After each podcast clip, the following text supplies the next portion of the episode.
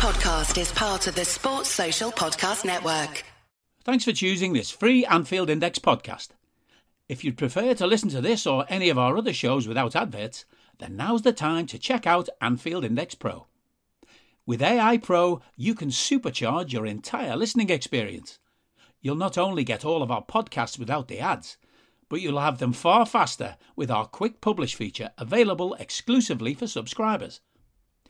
AI Pro also puts you in the heart of our sound studio with an option to listen to many of our shows live and interact with the podcasters in real time as the shows are recording. Upgrading couldn't be easier. AI Pro is available on all popular podcast platforms, and we have our own apps for Apple and Android. Just head on over to AnfieldIndexPro.com and get started today. Hello and welcome to the Daily Red, your lunchtime catch up on all things Liverpool FC on a Wednesday during the international break. But the international nonsense is now over. Players will return to the club, and we can finally start to look forward to Liverpool's next game, which is against, excuse me, Brighton and Hove Albion. Brighton are obviously in very good form, but did lose their manager. Graham Potter left to go to Chelsea. Money can buy you happiness. And Roberto De Zerbi will be in charge of his first game as Brighton manager. So it'll be interesting to see if they get a new manager bump, if it's possible for them to get a new manager bump, considering how well they've been doing. We should be confident going into the game because we are a better team than them, regardless of what current results or recent results suggest. Now, if we take a look at our league form thus far, draw with Fulham, bad result. Draw with Palace, bad result. Defeat by United, terrible result. Beat Bournemouth, beat Newcastle, good results. Drew with Everton, bad result. We need to get form quickly because we have a really tough run of games coming up, and our October is fairly horrible we have six league games in October Brighton at home, Arsenal away, City at home, West Ham at home, Nottingham Forest away, and Leeds at home. Add to that three Champions League games Rangers at home, Rangers away, and then Ajax away. That is difficult. That is very, very difficult. And early November is no cakewalk either. We get Tottenham away. We get Southampton at home. We have a League Cup game against Derby to take care of. And we have Napoli at home in the Champions League. That's a lot of football to be played in six weeks, which will bring us up to that World Cup break. And we need to be in really good form over this time. Now, obviously, much depends on whether Thiago is fit because he is the one that makes the team tick. He is currently fit and hopefully will remain fit, but he can't be overplayed. Now, the most recent nonsense is that Naby Keita and Ox won't be back until late October. You'd wonder why either of them are still at the club. Um, but we need to focus in on finding ways to manage Thiago. Arthur will will help, and hopefully, after the work he's put in since joining, he will be able to make an impact in the next couple of weeks. Right now, we have no Ox, no Naby. They're hopeful that Robbo will be back. They're hopeful that Ibou will be back for both for Brighton. Curtis Jones, we don't know what the situation is. Caoimhín Kelleher, God knows what the situation is there and Calvin Ramsey, I'm not sure he actually exists. Um, Henderson is back, went on international duty to play five minutes. Priorities, Brian, priorities. Uh, but he is back, so that's a positive or a negative, depending on your viewpoint. Um, Brighton beat United, drew at Newcastle, beat West Ham, beat Leeds, lost to Fulham, beat Leicester, their last two games, like our last two games, were postponed. It's a big test of them to see if they can carry on that form or indeed improve even further under the new manager. But we can't let them have a confidence boosting result here. we need to go out and beat them. This game is at Anfield. There is no excuse not to win. Over the international break, 11 Liverpool players featured uh, on the final day of it, including Luis Diaz, Alisson, and Darwin Nunez, all of whom were, by all accounts, quite impressive. Brazil beat Tunisia 5 1. Uruguay beat Canada 2 0. That's a good result for them because Canada are decent. Uh, I haven't seen what squads played, but Darwin scored a really good goal. Really nice headed goal. Uh, Kostas Tsimikas and Connor Bradley went head to head as Greece took on Northern Ireland, with Greece winning 3 1. Uh, Diogo Jota played for Portugal against Spain. He did score for Portugal in this break against the Czech Republic, but did not have much luck against the Spanish. Um, I don't know how many times it needs to be said. The Cristiano holds that team back so badly. Uh, England under 21s took on Germany. Harvey Elliott started and played 70 minutes. Tyler Morton did not play. James Balagizi played 75 minutes for the under 20s, who beat Australia 3 0. Sepp van den Berg played 90 minutes for the Netherlands under 21s as they drew nil nil with Romania. Owen Beck started for the Welsh under 21s. They lost 2 1 to Austria. He played 82 minutes. Melkamu Frauendorf played 75 minutes for Germany's under 17s, who beat Slovakia 1 0. And then our young Polish and Czech goalkeepers, Mrozek and Jaros, they did not play for the Polish under 20s and Czech Republic under 21s, respectively.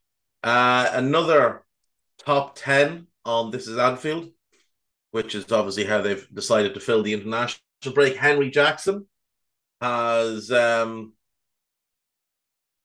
put together top 10 goal scoring midfielders. Number 10, Luis Garcia. Number 9, Jan Molby. Number 8, Philippe Coutinho.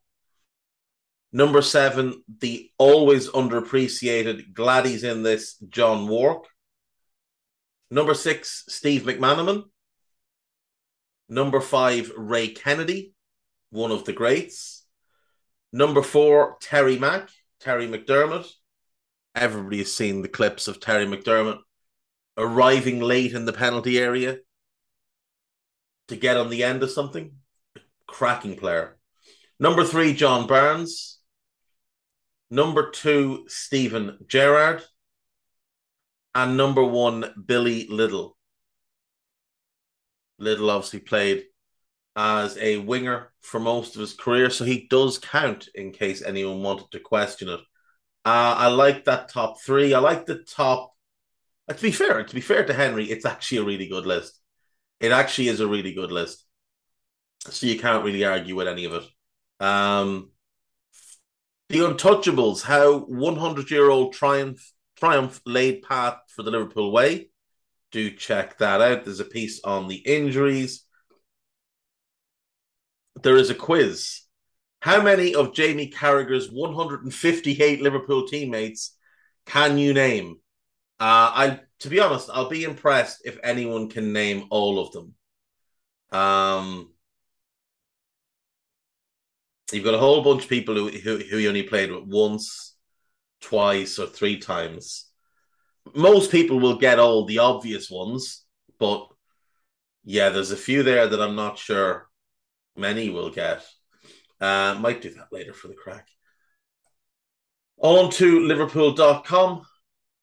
Liverpool should make transfer for next Jude Bellingham now to avoid the repeat of 131 million FSG error. I assume the next Jude Bellingham is Jobe Bellingham. Uh, let's have a look. Yes, yes, it is. Jurgen Klopp just got given potential midfield solution to Harvey Elliott dilemma. I'm not sure there's a dilemma really over Harvey Elliott. Uh, Liverpool should consider transfer for wasted 75 million talent as new Roberto, uh, Roberto Firmino sends prompt. That would be Kai Havertz. Liverpool have already shown Liverpool, sorry, England have already shown Liverpool how Jude Bellingham would fit as Declan Rice mimics Fabinho. Nonsensical. Liverpool should explore transfer as Chelsea set cheap 31 million price for star intending to leave. This is Christian Pulisic. No, thank you. Liverpool should seek transfer for Joel Matip heir, who would be ideal Ibou Konate partner. Um, Konate is the heir for Joel Matip.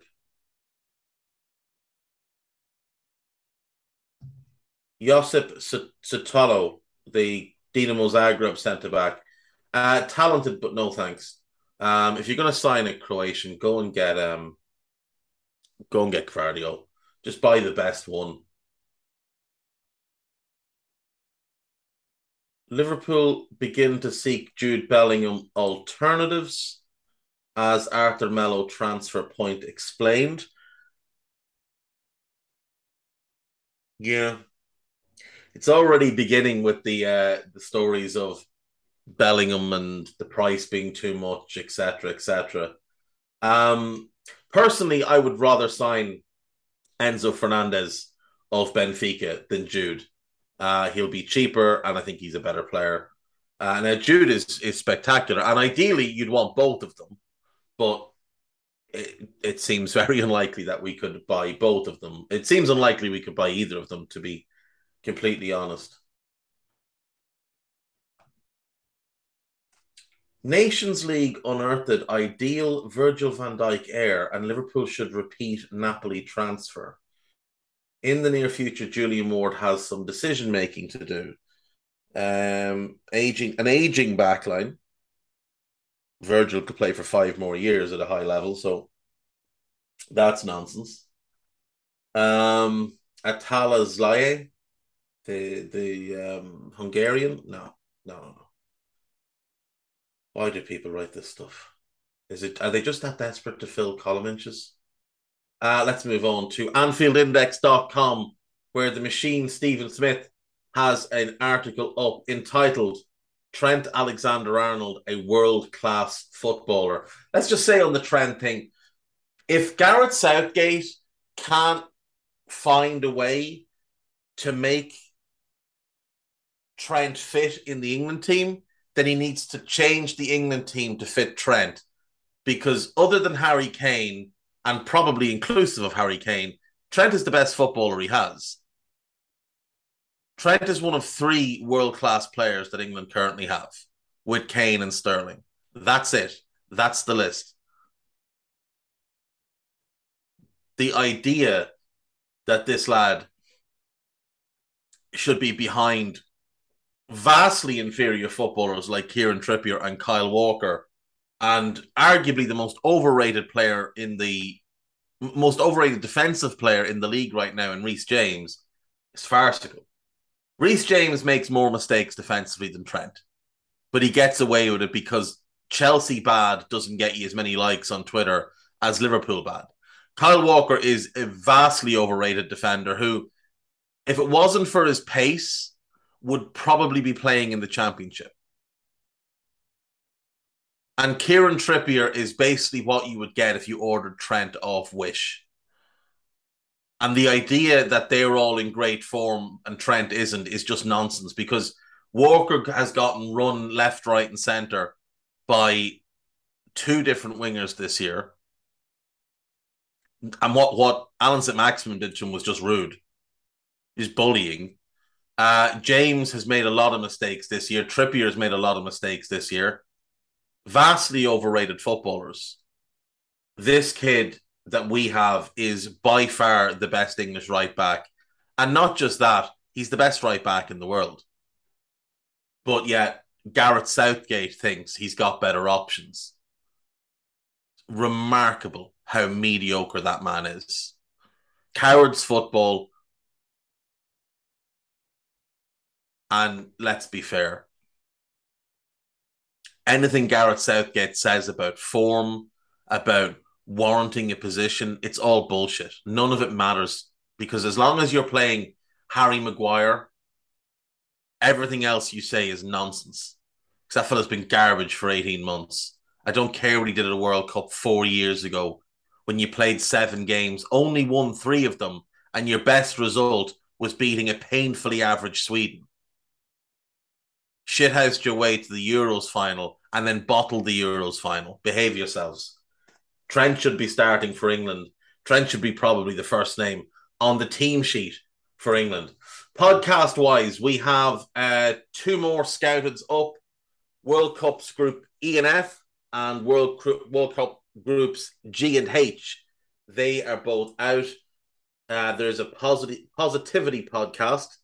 Paul, Lubo, and Matt. Give that a listen. And there is the Under Pressure being report recorded tonight. There's another scouted being recorded today, probably out tomorrow. It's the Brighton preview. Uh, but that's it. That's me for today, folks. I'll see you tomorrow. Remember, Gareth Southgate is an umpty. We hope you enjoyed listening to this Anfield Index show. Please be sure to subscribe to our channel so future podcasts find their way to your device automatically. There's nothing quite like fan engagement, and we'd love to know what you think of anything discussed on this show. The best way to get in touch is over on our free Discord community, where both podcasters and listeners debate the hottest LFC topics 24 7. Sign up free now at AnfieldIndex.com forward slash Discord. You won't regret it. You can also follow us on Twitter at Anfield Index and find us on Facebook by searching for Anfield Index. Oh, and before you go, we'd love it if you could leave us a five star review on your favourite podcast app.